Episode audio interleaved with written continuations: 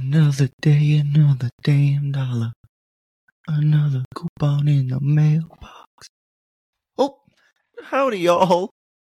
Such a gorgeous day out there, isn't it? Apart from simply having, oh, the opportunity each week to talk with all of you, nothing bad has happened so far to put a damper on my mood. Plus, Today, I get to bring you something new. And as in new, I mean not a German serial killer. In fact, I have to shout out Sweden today. All of you Swedes out there for showing your support. Uh, you are now a very happy portion of my listeners. So thank you or talk, tack.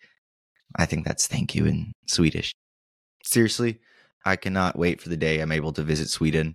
Everything about your country sounds so much more peaceful than here in America, or excuse me, the United States.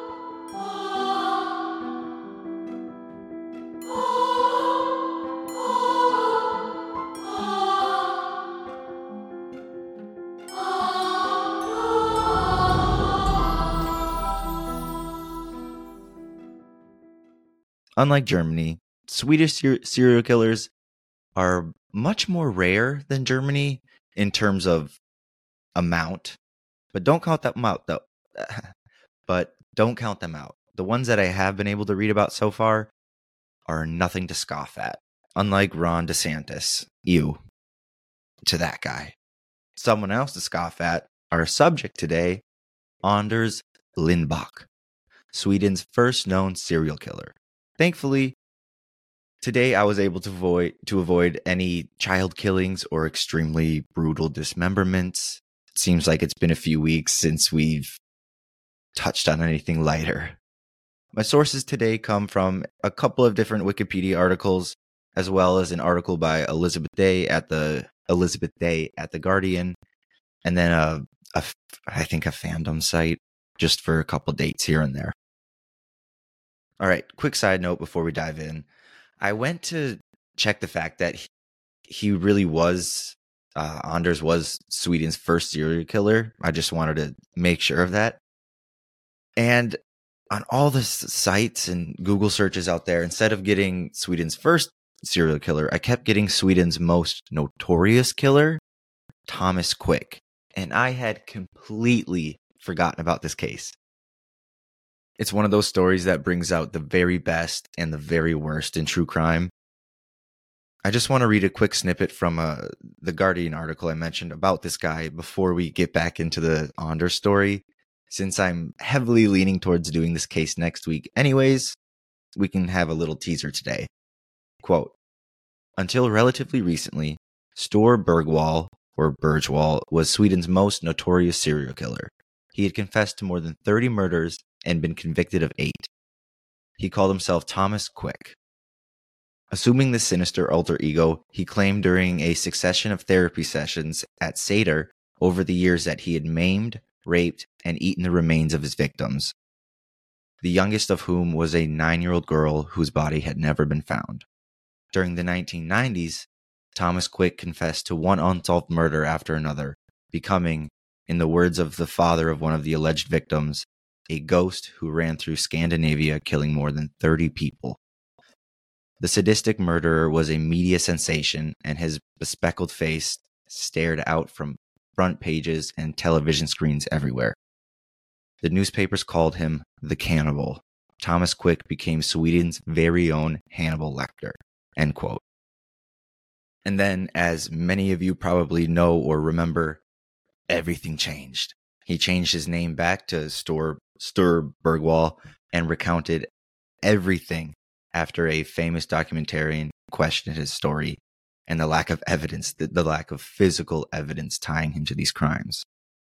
And without giving away too much, uh, it turns out that he had fabricated all of it, everything. How did this Thomas or uh, store store? God, I suck at names. How did he know so much? Why didn't anyone question his confessions? And who let this slip through the cracks. Something that we'll definitely have to dig into next Tuesday. But for now, back to Sweden's first serial killer, which I'm still not sure if that's quite true since I became so distracted, but let's roll with it. On December 22nd, 1803, Anders was born in a small Swedish town by the name of Bralanda. And again, please forgive me for all of the rough name and town pronunciations. I promise I'm doing my uncultured best. His father, Anders' father, a farmer, along with his mother, a homemaker, they tried their best. However, they lived a very poor life. Anders' one joy in childhood seemed to come from reading. He had access to books, if nothing else. During his teenage years, unfortunately, both of his parents passed away, and he was sent to live with a much wealthier uncle. And from the time he was 17 in the year 1820 to about 21 years old, four years later, his uncles supported Anders in schooling and studies. And a few years later after that, uh, to be honest, I don't know why he was studying so much, honestly, but in 1829, he was accepted into yet another school. This school being Uppsala or Uppsala University. According to Wiki, it is a quote, public research university in Uppsala, Sweden. Founded in 1477, it is the oldest university in Sweden and the Nordic countries still in operation. As of 2020, it had approximately 52,000 registered, registered students at the undergraduate and postgraduate levels and 2,200 PhD students. End quote. So even back then in 1829, I assume it was quite the respected university. Here, he must have finally found what he thought was his calling. In 1831, Anders became an ordained priest, which at the time was a very significant status boost or status boost. Nowadays, I'm not so sure. For the next 30 years, he seemingly, he seemingly acted as a man of God and faith and held up his position as a priest in one of the neighboring parishes. Neighboring parishes. A parish, I learned, um, if you don't know, is not only the church, but the entire essentially territory that the church is responsible for. Again, according to Wiki, quote, by extension, the term parish refers not only to the territorial entity, but to the people of its community or congregation as well as to church property within it. End quote. So that's neat. During his time at the parish, he started a movement against alcohol. Boring. And after 30 long years uh, working as a priest and then, you know, banning booze, he had the chance to become the vicar, vicar. Oh, shoot. I should have looked up his pronunciation. The vicar. I think it's the vicar, V I C A R of his own parish. I'm going to look that up. I'll be right back. V I C A R. Oops. Pronunciation. What is it? Come on. Vicar. Ah, I was right. Okay.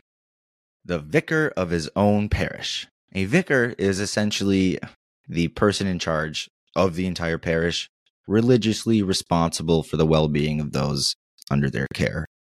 A town mayor appointed by the church, if you will. Yet another powerful title that the church gets to distribute.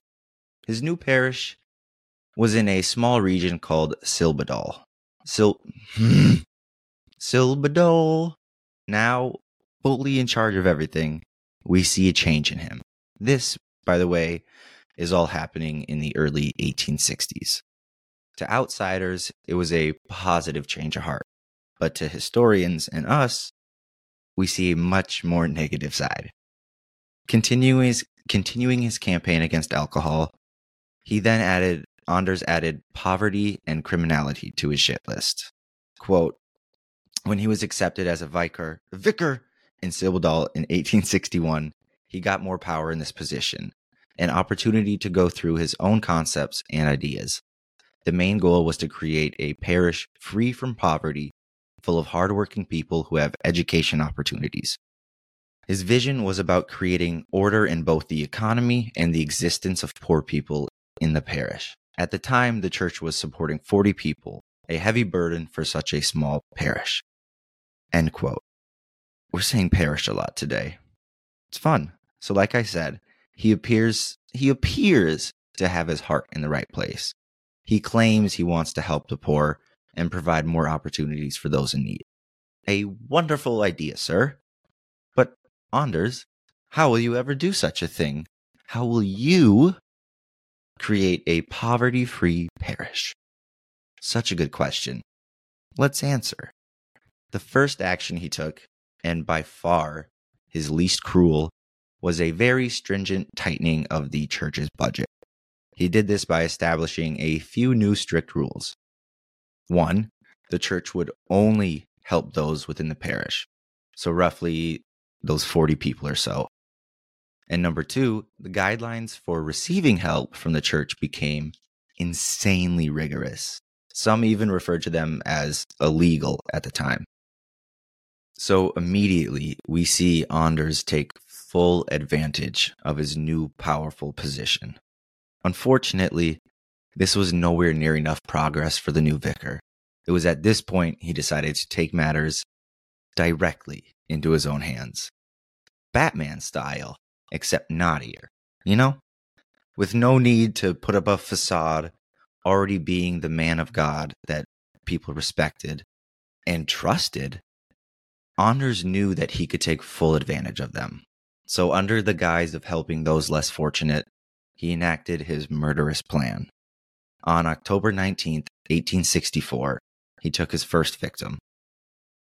Allowing entry into her house, Karen Purst, Perstadter, Perstadter had no idea the true meaning of Anders' visit that day.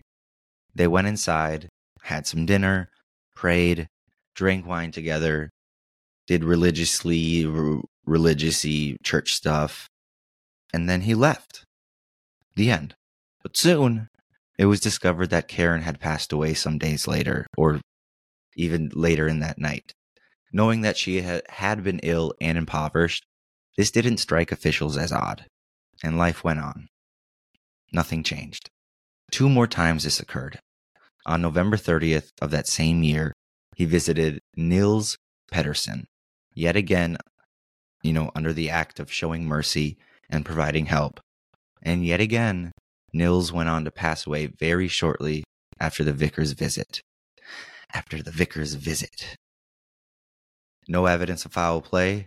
The victim is alive when the vicar leaves the house.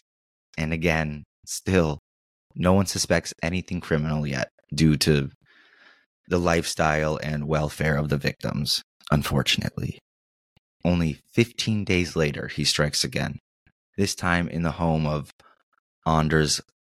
Leeson? I'm going to go with Leeson, um, and only by his last name, so we don't have two Anders in the story. Leeson. And this time, he wasn't so smart. You see, Leeson may have been sick, but he wasn't poor like his previous victims. And this mistake is the beginning of the vicar's downfall. Quote, he, as in Leeson, was a wealthy businessman, and his sudden death made his relatives suspect that something was wrong. At the beginning of 1865, Leeson's brother demanded that the grave should be opened, and in March of 1865, on the request of the local sheriff, it was concluded that Leeson died because of the arsenic poisoning. More graves were opened, and it was noted that two more parishioners died of arsenic poisoning. All of a sudden, within days, they have gone from zero to three possible murder victims.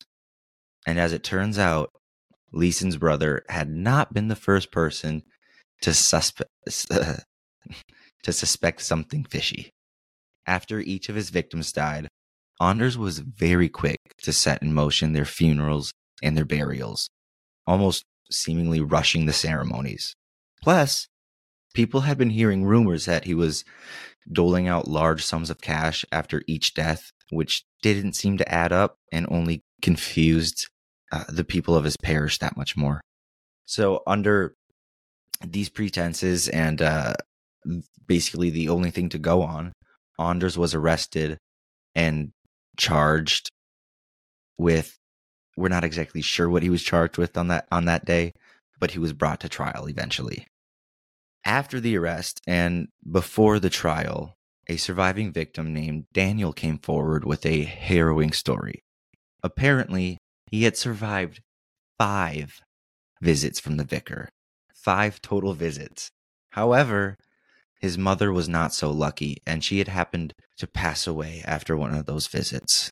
Oof. This, like I said, it surfaced right before the trial, that story, and I think that was the moment Anders knew he got got. There was no way out of this. So, quote, during the first trial, which was held by the district court on an 11 June or June 11th in Langelanda courthouse, Anders Lindback confessed to three murders and three murder attempts. In a long defense speech, he explained that he had done it in order to free those people from the plagues. This speech did not help him, and he was sentenced to death. End quote. Like, what a dicknip. Everybody knows you weren't trying to help anyone or anything except for your own bottom line. You were a greedy little snake, you took advantage of your position, and now you will pay the price. That same year, before justice was able to be served, Anders Lindback hung himself in jail on November 20th, 1865, almost exactly one year after his last and final murder. So there you have it, folks. Sweden's first known serial killer, first recorded, first mentioned. There's probably a few crazy cuckoos out there beforehand. And obviously, not the most notorious because that's next week, baby. I'm getting too comfortable talking in this mic. Check myself. Before I go, as always, I just want to say, oh shit. Um, I forgot. I forgot to read. I forgot to read one passage. Holy moly! I didn't even tell you uh, how he did it. Well, I mean, you heard the part about arsenic. I'm so sorry. So he was uh, just he was dumping arsenic into those wine bottles when he was going over and having dinner with these people and poisoning them. Wow, I'm so sorry. okay. Uh, like I was saying, before I go, as always, thank you to everyone who listens. This is why I need somebody else to talk. So I could be like, hey, Motherfucker, you forgot the most important part. Thank you. We are still a very, very tiny family over here, but I appreciate each and every one of your earballs. I can't believe we're almost at 25 episodes. We're so close to 2,000 li- listen, not listeners, 2,000 plays. I honestly didn't imagine I'd ever get past 10, uh, which I probably almost didn't. But here we are. Also, before I go, go, go, go, go, uh, if if one were to ever visit Sweden, theoretically, what's one thing I should completely and utterly avoid? Like the most, just don't do it. Not worth your time, sort of thing. Because there's too many, so many sites about what I should do. I want to know what I shouldn't do, or what I could do that might get me in trouble. Anyways, I hope you all enjoyed today's journey across the ocean or across the continent, depending on where your home is. Um, hopefully, it's not here.